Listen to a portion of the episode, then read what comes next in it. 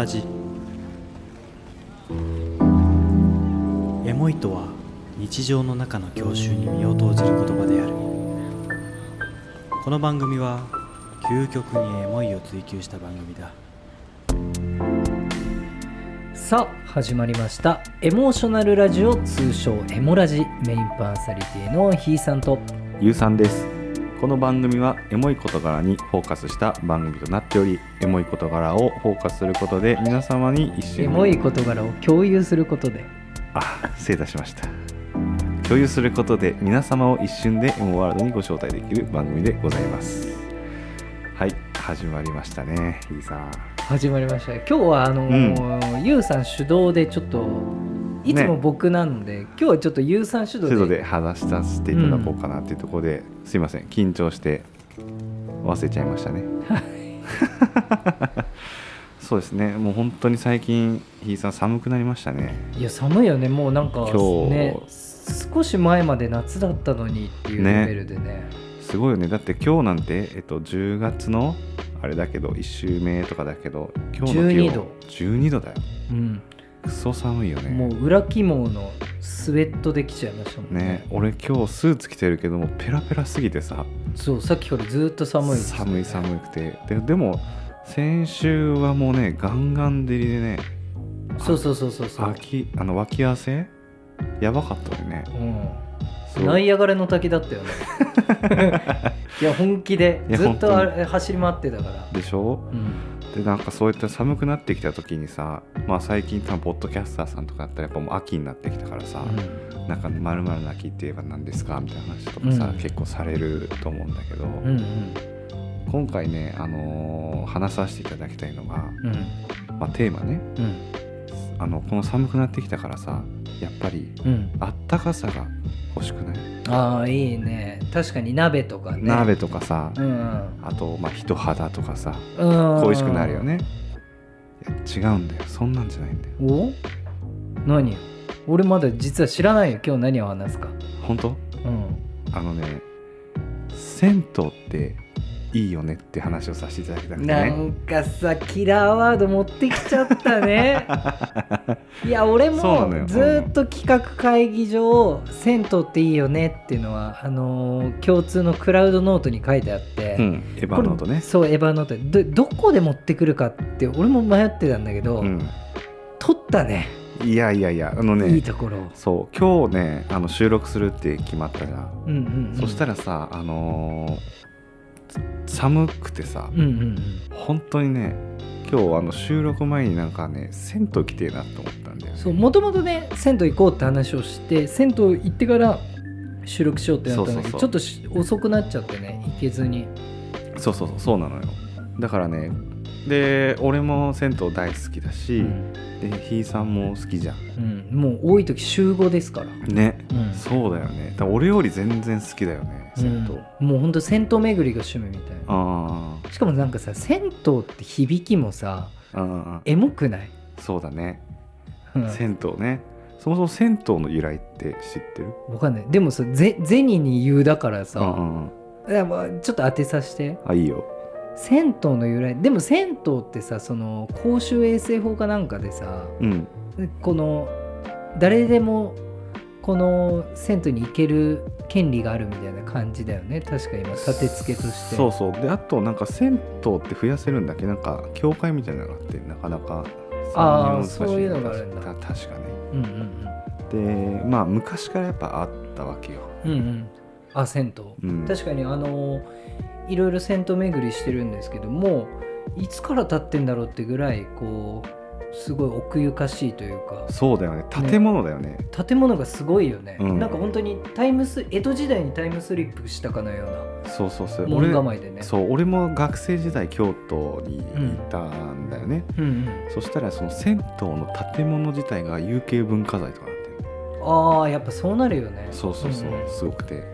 で何？銭湯の由来。分かった？えでもさ銭に言って書くからさ、うんうんどうなんかでもあれなのかなそのわかんないけど大名とかが戦帰りにとこう疲れをあの癒せるように、まあ、金お金持ってるじゃない、大名とかって。だからなんかそういうのが発祥みたいな感じかな。あまあまあ近い。あ近いの？いや遠いかな。どっちよ？まあそもそもさ銭湯っていうか、まあ、そういった文化はさ、ん。その何今、えー、と大名とかって言ってたじゃん、うんうん。多分多分そういう世代よりも昔からあったんだって。えー、なるほどでねまあなんかどっちかというと風呂っていうのは、うん。あのあのサウナみたいな。うんうん。蒸し風呂みたいなところがもともとあ発祥なんだ。発発祥というかもともと風呂ってそういうもんだったあんだディファクトスタンダードがそうそうそう。そういう感じだったね。そうそうそう。でそれからなんか江戸時代に入ってくると、うんうん。えっと、今のスタイルができてきたみたいでそのゆ湯屋っていうお湯のね、はいはいはい。ところが当時、あのー入る時にうん当時のお金がなんか一銭とかなんとか銭とかっていうお金で入る湯っていうことで銭湯あ風になったらしい、まあ、当時一銭がいくらかは分からんけどさ、ーうんそういったのがそうそうそう。で江戸時代からそういったのがえー、面白いっすね。そうそう流行りだして、まあ、湯屋からまあ銭湯みたいな感じになってるっぽいよ。えー、なるほどですね。でも銭湯ってさ本当にあのいいなと思うのがさ、うん。その歴史を感じれるというかさ、うんうん面白い仕掛けもあってさ、うん。うん例えばさあれ「和」ってひらがなで書いてあって、うん。置いてあるんだけどそれ意味わかる？わ？和って書いてあってこう木の板に和って書いてあって、うんあんだけどそれでああなるほどねとか。分からん俺ケケロリンしか見たこ なるほどね。とない、あのその和って何なのかっていうとうん「湯、が湧いた」で板に和って書いてあるえじゃあそそこはれ営業中だよって意味。あそういうこと？そうそうそういうのがあったりとか。えー、しゃれてんね。しゃれてるでしょ。あとか傘の置き場がさうん。とある銭湯だと、うん。普通傘置きって縦にこう立てかけるじゃん、うんうんうん。なんだけど靴を入れるさ、うん。ボックスの中うにん。傘をこうそのまんま靴と一緒に奥がめっちゃ深い。えー、そんなのとか。折りたたみ傘じゃなくて？じゃなくてもう本当にビニール傘とかをこう奥までできるような。だから昔の人の作った建物だから銭湯の建物に全てのこうナレッジが含まれてんな。文化がね。文化とかさ、うんだかうんうん。ら昔の人ってすげえなみたいな。っ確かに。て思う。だから昔はだからビニール傘じゃなくて和和傘を入れてた。そうそうそう。のためにこう長かったんじゃないかなとか、なるほどね。そう思うね。でもさどういう時銭湯行きたい？いやーそうだね。あのーまずは。エモい銭湯ね。あの一応エモラジだからさ。そっかエモいね。あのーままず条件としてうん。寒い。あいやわかるわかる。一番いいエモい銭湯のシーズンは冬とか秋だよね。絶対そう。うんうんうん。でまあそのスシチュエーションというかこの行きたいタイミングというかあれなんだけど俺の好きなのね。うん。あのふ風呂入るじゃんであの頭とか洗って、あの湯船に浸かって、うん。内風呂ねまず、うん。うんうん。内風呂に浸かってで俺の好きな銭湯はあの外もあんのね。あ露天風呂もあるそうそうそう。銭湯あるよね。そうそう。うん。あれをこのなんていうの？えっとぬくもってからであーで自分が湯気が出てる状態で外に行くんだ。そう、ん。あれがねめっちゃ好き、まあ、温冷浴っていうのかな、うん。まあまあそれが寒ければ寒いほどめっちゃいいなるほどね、うん。いやわかるよわかるよ。もう銭湯に関しては否定したくない。ゆうさんのこと。ありがとう、俺ねあのエモい銭湯の過ごし方でうん。おすすめなのは、湯に入るなんか本当にやることは当たり前なんだけど、うんうんうん。普通に体洗って銭湯に入って、うん。まずはぬるい方から入るんだけどあんなにお作法があるわけ。そうお作法があってぬるいところは結構まあ入れるじゃん。あ入れるね。長いことね。うん。長いことこうでその時に俺思うのは脳内ドラマを作るのが好きで。どういうこと？どういうこと？何かっていうと例えばさ目の前でこうみんな洗ってるじゃうんうんうん。ん体を、時に例えばちょっと髪の派手な男の子がいたら彼はあの例えば栃木県から上京して、うん。東京でバンドマンデビューを目指してる少年とか 勝手にその人でうん。ショートドラママを作るの。なるほどね。で今日も本当は音楽がやりたかったんだけど、うん。バイトをしてパチンコして一日が終わったなみたいな。で彼のアフターストーリーまで作るのがめっちゃ好きやよ。で例えばさ時々こう、うん。単発のさ少年とかいいるのよ。ちょっとうん。なんて言うんだろうな。髪型で言うと角刈りっぽい人、はいはいはい。で彼もその今日は朝4時から寿司屋の修行の身で仕込みを行ってシャリを作ってみたいなのを うん。やってそれでこの銭湯に集まってきて銭湯が一つのこう舞台になってそこからこういろいろな人生に枝分かれしてるっていうのを 物語るの。うん。で毎回あのその物語の内容を俺脳内で変えてんのよ。うん一人でナレーションして。はいはいはいはいはいそういうドラマありそうやもんななんかなんか深夜食堂じゃないけど そういう深夜銭湯みたいなそれめちゃくちゃ面白いよ。確かにねなんか想像するのはあるよねてか想像するっていうことはあれないけどなんか銭湯ってさ、うんうん。場所によってさ属性変わらない？いや変わるわかるそれはわかる。あのー本当に住宅街というかあの下町の方に行くとさうん。やっぱいろんなねまあ重鎮みたいなおじいちゃんとかいたりそうそうそうそうそう。なんかそこでのコミュニティがコミュニケーションとかコミュニティがあったりするよね。そうそうそう。でなんかこのめ目黒というかさあっちの方とかに行くとさやたらこうスタイリッシュなお兄さんめっちゃ 確かに確かに。まあ住んでる土地柄なんだろうね。ねそうなのかね。うん、でもさ俺そういう意味で言うと、うん。今あのーまあ、吉祥寺住んでて一番近場の銭湯もよく行くんだけども、うん。あのー結構俺本当によく行くのよ。週そこはねあの週12は行くんだけど、うんうん。あの毎回まあ大体仕事終わって同じぐらいの時間帯に行くじゃないですか、うんうんそうするとさその重鎮のおじちゃんがいてそのそのおじちゃん友達にめっちゃ話しかけんのよ。あお前奥さんと喧嘩してたけど仲直りしたかとか。はいはいはいはいはい。お前仕事まだサボっちゃいけねえぞこんな時間だぞとかやってるおじちゃんたちの会話を聞くのがものすごく好き。彼だけでねシーズン3ぐらいのドラマ作れるなみたいな。おじさんだけで。すごいね。もうアメリカのドラマやん、シーズン3ぐらいまで、うん、戦闘ザボーイみたいな。ダサ、ダサい。うん、いやでさまああの銭湯ってさあの、いいなと思うのは、うん。あの僕あの500円でできる一番のリフレッシュが銭湯だと思う。っあいいこと言うね。て思わない？思うわ。だってさあの500円で人にリフレッシュしろって言ったらうん。なかなかできないじゃん。できない。だってマッサージチェア10分とかで100円じゃん。そうだね。ねで5回やって50分。でもさ、まあ、まあ気持ちいいんだけどさそこまでこう疲れが取れないけどさ、うん。銭湯の効果ってものすごいじゃん。超疲れていってもさ、うん。ポッと力が抜けてうさ、ん。すごい体が楽になるじゃん。確かに。だから極上のリラクゼーションは銭湯だと俺は思っていて。確かに。しかも銭湯って手ぶらで行けるからね。そう手ぶらでいけるし気持ちいいし、うん。睡眠の質が向上するしで、うん。でさあの俺よくさその嫁のユーク・スカイウォーカーとも話すんだけどもああ。のユークも結構もともと銭湯とかそんなに行く人じゃなかったんだけどーあそうなんや。もう俺が好きすぎてさ、うん。ちょっとついてきてっつうんったらもうハマっちゃって、うん。ユークももう週俺と合わせて週5ぐらい銭湯行くんだけどいろんなところうに、ん。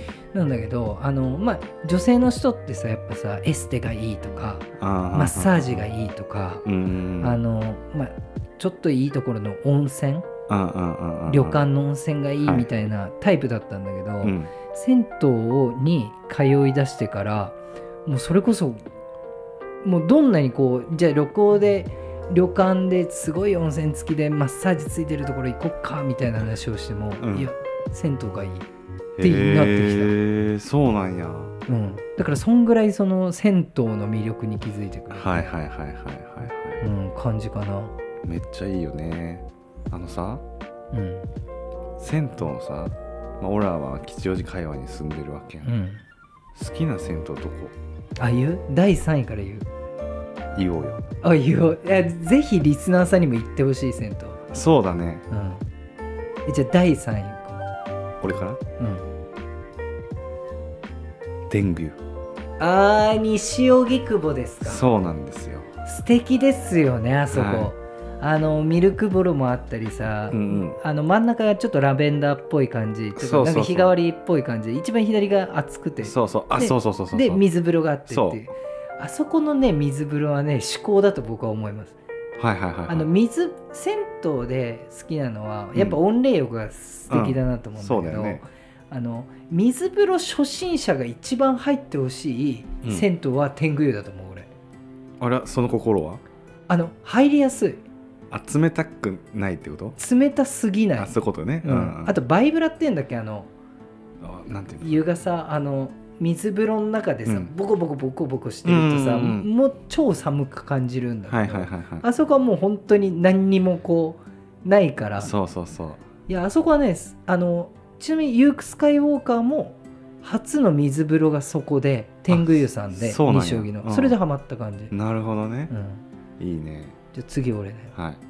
えー三鷹の朝日トレンド21俺行ったことないそれ。今度行こう。うん。あのね何がいいのかっていうと、うん。あのーまあサウナもあるんだけど、うんうん。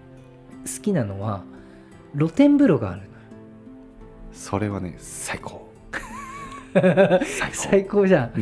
うん。で露天風呂があってその目の前に水風呂があるの。露天のところに。最高。最高。うわいいなそれ。いや本当にいいよ。あのー一番もしかしたら家から近い銭湯がそこかな。ああそう一駅なんだけど、いやあの吉祥寺もね2個ぐらい銭湯があったんだけどもう閉じちゃってるから、うん。じゃあ次第2なるほどね。第2位これまた西荻なんですが。秀の湯さん。出ました秀の湯ね。これはねレジェンドだよ。何がってうん。ねあの銭湯だけじゃなくてねサウナもついてますまあサウナもついてるしさあと露天風呂も露天風呂があるんだよ。カエルがいいんだよね。そう。銅像でね。そう。でしかも、あのー銭湯自体もめちゃくちゃ種類があってそう。湯の種類があってうん。ね、123個ぐらい。4個か1 2露天回したら。そうだね。134かな。だよね。そうそうそう。であのーえ素敵だから秀の湯さんの一番いいところは、うん。俺も好きだから行くんだけど、うん。あの水風呂入った後に露天風呂のソファそう。外気浴できる外気浴できるよね、はい。あれいいよね。最高です。いや最高。いや面白いな、うん。この銭湯と、う。ん。じゃあ僕の第2位、うん。いや第2位がねめちゃくちゃ迷ってるんですよ。なんで？あのねあの第1位は不動なんだけど。そうだね。多分ね。俺は不動なんだけど第2位をどあのその不動じゃないところでどっちにしようかを迷ってて。はいはいはいはい。言います。変わり種でいきます。うん東中野のアクア。あ聞いたことあるわそれ。俺行ったことないんだよでもそれ。アクア東中野。うん。いや最高なのはもちろんサウナもあります、うんうんうん。で中は炭酸泉があるの。ああいいですね。で湯をお風呂に浸かりながらテレビが見れるのまず。あいいですね。そう。であの特徴は軟水なの。おおだから肌がしっとりするのなるほどね。でここだけじゃないすごいのは。何何まずねイメージして。はい。露天風呂もあるの。うんうん。で露天風呂までの道をねあの扉ピュッて開けんじゃん。ああそうじゃん露天風呂じゃないのそこは。奥にはあるんだけど露天風呂、何があると思う？え何何？えってこと、ま、マジシャンの話？違う違う違う。プールがあるの。ああプールを越えた先に露天風呂があるの。はいはいはいはいはいすごくない？す銭ごいね。湯にプールがあるんだよ。あごめん。スバ飛ばすな。飛んじゃった。うん。銭湯にプールがあるんだよ。すごいね。そう。だからであのアクアさんの特徴はうん。水風呂めちゃくちゃ冷たいの本当に。はいはいあのはい。はい夏に入っても痛い痛い痛い痛いってなるレベルなね。うん。で俺はすごい好きなんだけどうんそれでもさやっぱ今そのサウナがさめちゃくちゃ注目されたり、トレンドだったりそれで銭湯もねトレンドで温冷浴自体がさ、うん。まあ水風呂って一種のこうトレンドワードじゃん。の中であのアクアさんのいきなり水風呂入ると、うん。多分嫌いになるレベルでマニアックな冷たさ。それはいい意味でだよ。うんうんうん。あの冷たすぎて多分はいはいはい。入れないと思うの、なるほどね。だからそういう人はまずはプールで鳴らした方がいい外の？外の。10メーターぐらいのプールなのえそっちは冷たくないんだ。そっちはあの天狗湯のうん。水風呂よりちょっとぬるいぐらい。あ外だから。外だから。あなるほどね。でもそれ冬に入ったら死ぬでしょ。いやでも気持ちいいよ、なるほどね、うあいいですね。ん、いやじゃあ第一お話ししましょうか。じゃあ第一せせーので言う？どうどうする？俺から言う？いいよせーの小杉湯いや出たよ。いやまあそうだよね、あのそりゃそうだいやと申し訳ないけど、うん。小杉湯は僕らの中でキングオブ銭湯だと思ってますそうだよね。あのやっぱ中央線沿いに住んでて知らない人はいないい銭湯好きで小杉湯を知らない人がいないってぐらいあのちょっとねあの先に行っちゃってるんだよね。だよね。全部素敵なの。僕らからすると、うん。銭湯すべてラブなんだけど小杉湯は特別を提供してくれるんですよ。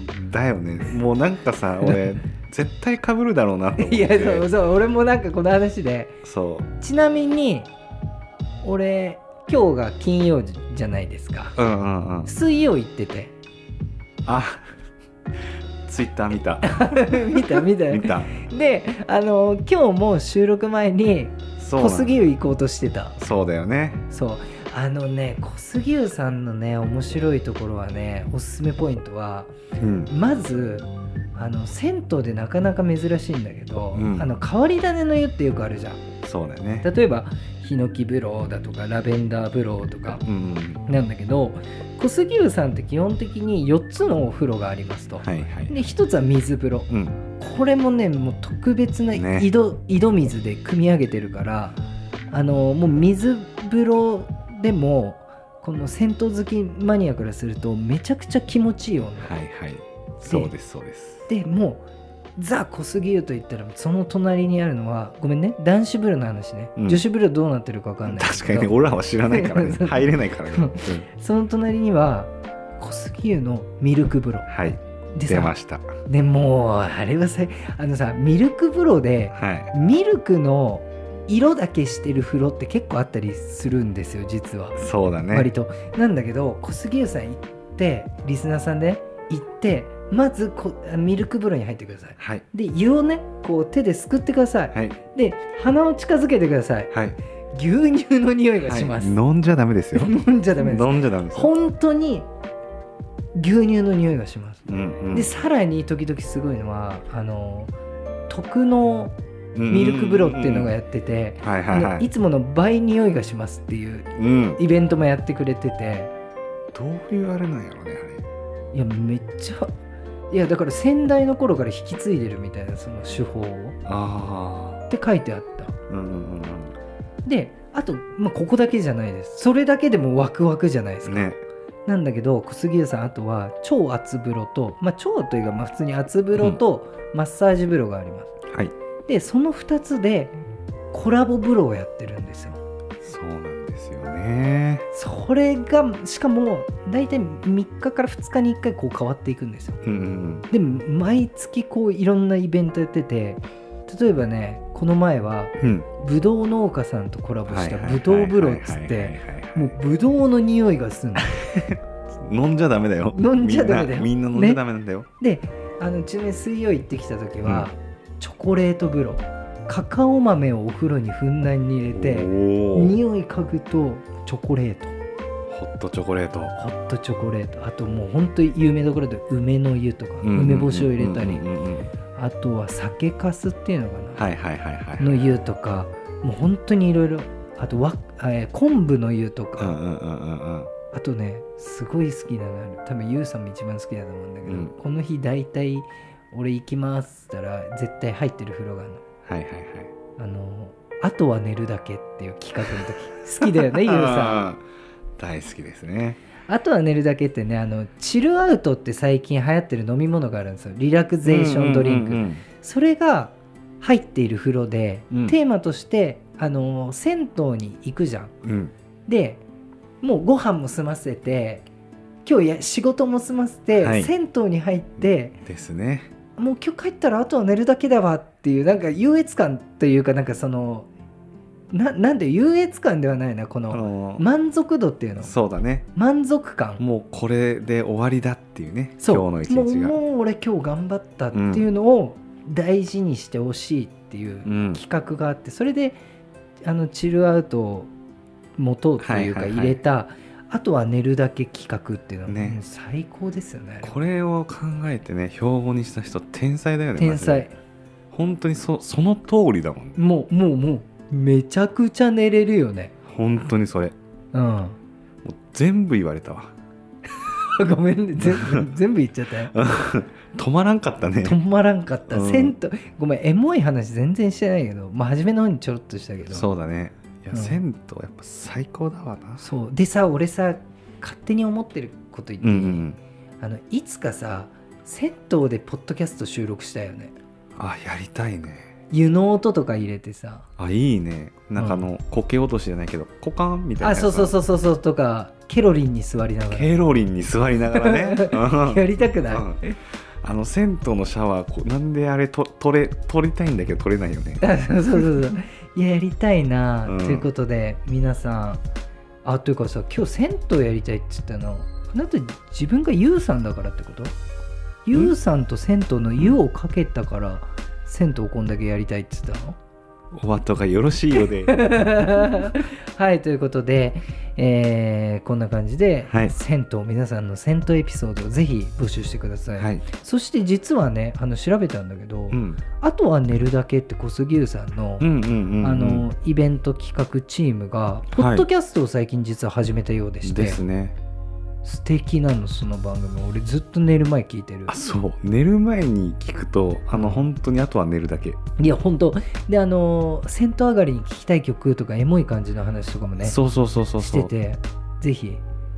なんか僕らそっち側の人間っぽく思われるんですけど エモラジなんで。そうだね。俺らエモラジだからね。はい、うん。ということであとすいません。実は告知ではないんですけど、まあ、うん。告知というか、ちょっと10月の放送があの変則的になります、はい。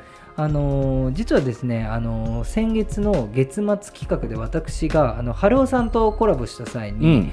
大久保美月さんの花火を流させていただいて、はい。ちょっとぜひコラボしたいですっていうふうに、うん。あの事務所の方と調整してうん。なんと出てくれることになりまマした。ジか。あの先日ねこれはあのまた次のエピソードで話すんだけども、あの最近ゆうさんと一緒に大久保さんのうん。ライブにも、もう行ってきて。そう。そうなのよ。で今語りたいけど語れない。そう。今日はね銭湯が最高っていう話だそうだからねちょっとそれがあの大久保君実は10月30日に、うん。あのワンマンライブ初のワンマンライブがうん。三鷹で開催されるっていうことで、あのその前にぜひ来ていただいて皆さんに大久保さんの良さを聞いていただいて、ぜひライブにも行っていただきたいということで、ちょっと最終週だけはあのこの「銭湯っていいよね」のすぐ多分2日3日後ぐらいにあの、大久保君とのコラボ会流します、うんうん。なんかちょっと一周ちょっと早いんだけど一周休みみたいな感じになそうだりますので、ね。うん。まあ、差し込み会もしかしたら入れるかもしれないんで、はい。ぜひお聞きください。はい。はい、ということで毎週金曜日エモい時間帯にお届け中。毎週の感想は「ハッシュタグエモラジ」でつぶやいてください。はい。そして定期的に聞いていただくためにフォローの欄と評価の欄何卒よろしくお願いいたします。はい、はい。ということで終わりたいと思います。ということでバイバイ。バイバイ皆様今宵もエモーショナルな気持ちになりましたでしょうか？それではまた。エモラジ。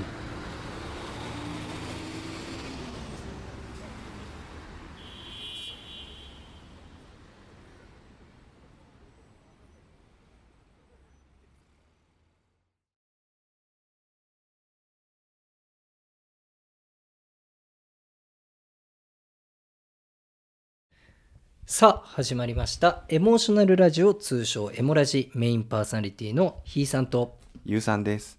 この番組はエモい事柄にフォーカスした番組となっておりエモい事柄を共有することで皆様を一瞬でエモワールドにご招待できる番組となっております。はいということで早速なんですけれども、はい。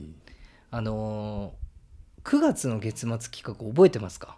はい覚えてますよ大久保美月さんの花火ですよね。そう花火をあのハローのチルアウトさんとコラボさせていただいた時に僕が選んだ曲なんですけどはい。本当に本当に本当に大好きになって そうですね。大ファンになって、はい。もうライブも何回も、ね、2回も行かせていただいて、はい。僕もこの前ひいさんと一緒に行かせていただきましたね。そうで荻窪のライブ。うん、でねあのなんとか出てくれないかなって番組で言ってたじゃないですか。はいはいはい。あの私頑張りましたよ。ええ。あの大久保さんに連絡をさせていただいてはい。事務所の方に連絡をさせていただいて、はい。今日出ていただきますよ。マジですか。はい、はい。ということで早速紹介しましょう。大久保美月さんです。どうもこんばんは、えー大久保美月です。よろしくお願いします。緊張だよね。同じ空気吸ってるよ今。うんあの大久保さん、よろしくお願いします。よろしくお願いします。はいということで大久保さんの簡単なプロフィールをご紹介させていただくんですけれども、はい。えー1998年生まれ東京都出身作詞作曲編曲の全てを手掛けるミュージシャンということで、はい。あのクラシックギターをメインにですね幅広い音楽性と特徴のある歌声を持つ現在大注目のシンガーソングライターです。はい。はいということでよろしくお願いします。よろしくお願いしますあの大久保さん早速なんですけれども、はい。あの超絶あの高青年で そうですね。びっくりした。びっくりするぐらい高青年なんですけれども、あの初めてもしかしたら大久保さんを知る方もいると思うのでちょっと経歴を、あの我々でインタビュー形式で深掘っていきたいなと思っていて、はい。大久保さんあの今そのいろいろライブ活動とか、はい。あのまあ、楽曲作成とかいろいろこうやっていると思うんですけれどももともとこう音楽を始めたきっかけとか何歳ぐらいの時に始めたんですか、そうですね。一番最初始めたのがギターからなんですけども、はいギターを始めたのが9歳の時ですね。9歳なので小学校3年になる直前ぐらい。ええーえそれは何故？あのいやもう本当に普通にテレビ見てて、あの小袋さんを好きになって、はいはいはい。一番最初ですね。でそれで1年間ぐらいずっとギターをやりたいと言い続けあそれをね親御さんに。やっとみたいな感じで、えへーその時は、あのギターを弾きたいだったのか歌って弾きたいだったのか歌いたいみたいなどのベクトルだったんですそうですね。歌はもともと好きで、かはいはい。もうそのいろんな居酒屋さんとかそういうところで歌ってたりはしてたんですけど、なんかその自分で歌を作りたいっていうところからギターを始めたくなりましたね最初。おあ珍しいタイプじゃないですか。結構なんかカバーしたいみたいなのをあモチベーションにね。そうだねコピーバンドやりたいからはじ入るよね大体。そうですね。それで小学校3年生ぐらいの時からギターを始め何歳ってことは？9 9歳。9歳。9歳。で始めてその実際にこの初めて自分で作詞作曲したのって何歳ぐらいなんですか？あそうですね。もう多分その当時も作ってはいたんですけどあのもうギター始める前からもうあのそのイメージでまあこう後々ギターを始めるという前提で作ってはいたんですけど。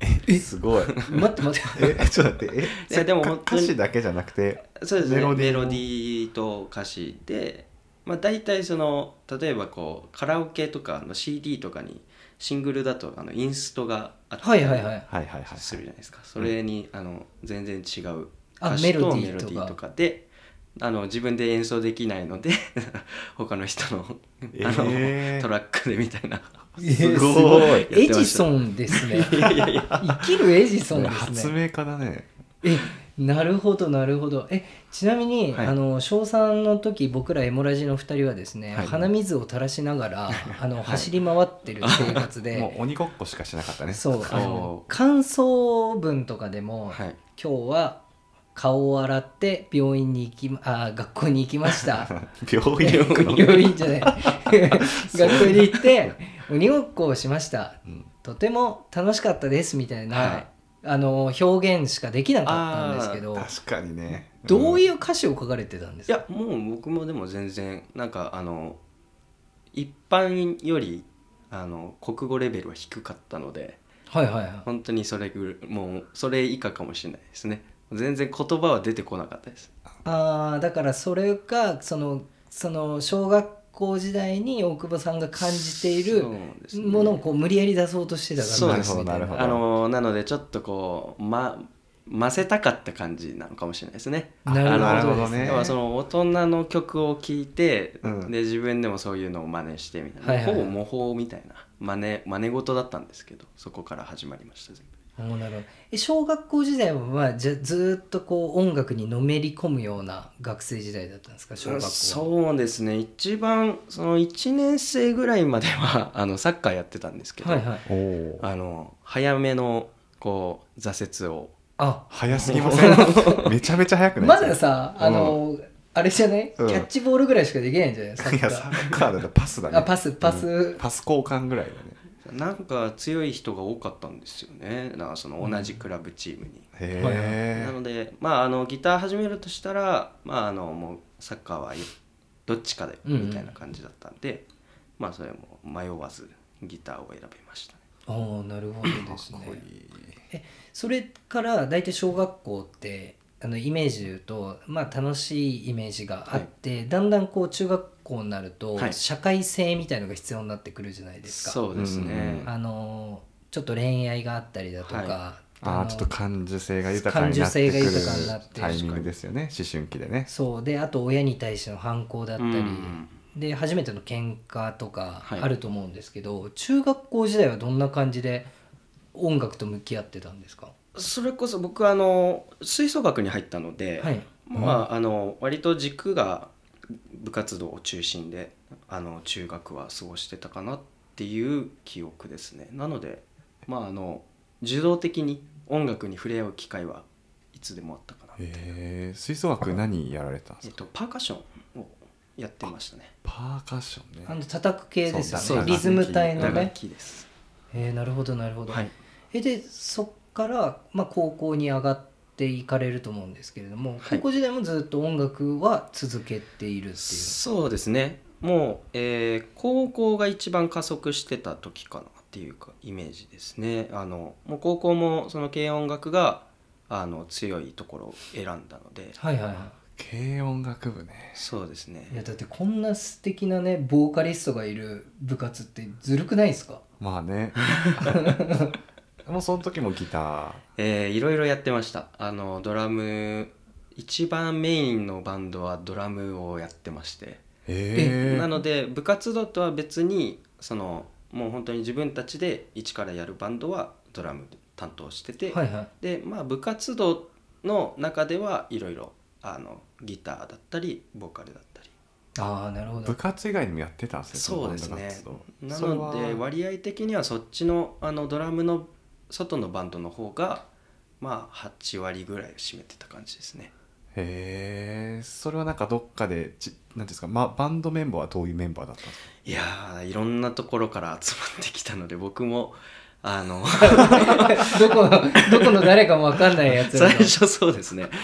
えそれはもう音楽友達つながりみたいな感じでやっていこうはい。ってなって、その友達がまた友達連れてきてそうです。みたいなもうそういう数珠数珠数珠つなぎみたいなはい感じではいはい全然最初知らないメンバーだったんですけど、うんうん。まあ、そこからそうですね。メンバー変わったりとかもあったんでまあそういうことをですね。あの本当に知らない人たちで集まったって感じです、へえなるほど面白い、ね、面白いですね。はいいろんなあの地域から来てましたね、ねなんかそれで武者修行じゃないけど。そうだからだからこそ今のこの歌があるみたいな経験としては一番本当にあのそうですね大きかったと思いますね。なんかいろいろ引っ張られてった感じだったので。じゃあもう人生のターニングポイントじゃないですけどね。音楽と向き合ううんきっかけというか真剣に向き合う、まあ昔からされてたかもしれないですけどそういったポイントだったらまあ高校時代みたいな。そうですね。あの本当に全然知らない人たちに聞いてもらうっていう環境はそこで知った感じです。なるほどね。なるほどなるほど。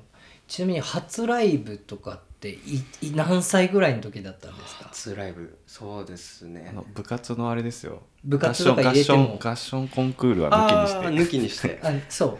あなので、えー、と最初ギターを習い始めて、えー毎年あの発表会があるんですけど。あまあはいはいそれが最初ですかね。あ小学校の時そうですね。あじゃあ割とこの人慣れみたいなのは知ってるんだ。早い段階で人の前で表現することはやっそうですね。てたんですね。知ってはいますけどいまだに緊張するんでえーあのそんなふうには見えないですねが大事っていうことがあんまりなんか自分に当てはまらないのかなみたいな。いやいやまあねちょっと本当マジライブ来てほしい。そうそう。後で。緊張の1ミリもないけどね。そう後でねちょっとそこもね深掘りしたいんですけど、うん。ねうん。とりあえずあの今日は特別ということであのエモラジをですね、普段から聞いていただいている方にあのもっと大久保さんの魅力を知っていただきたくですね事前にあの実は皆さんに予習もしていただいてるんですよ。はいあの大久保さんの楽曲を聴いていただいたりしていて、うん。はい。で前回も流していてなんと今日はわがままを言ってですね、はい。生ライブをありがとうございます。していただきたいと思いますので、はい。ということで。それでは聞いてください。トリップ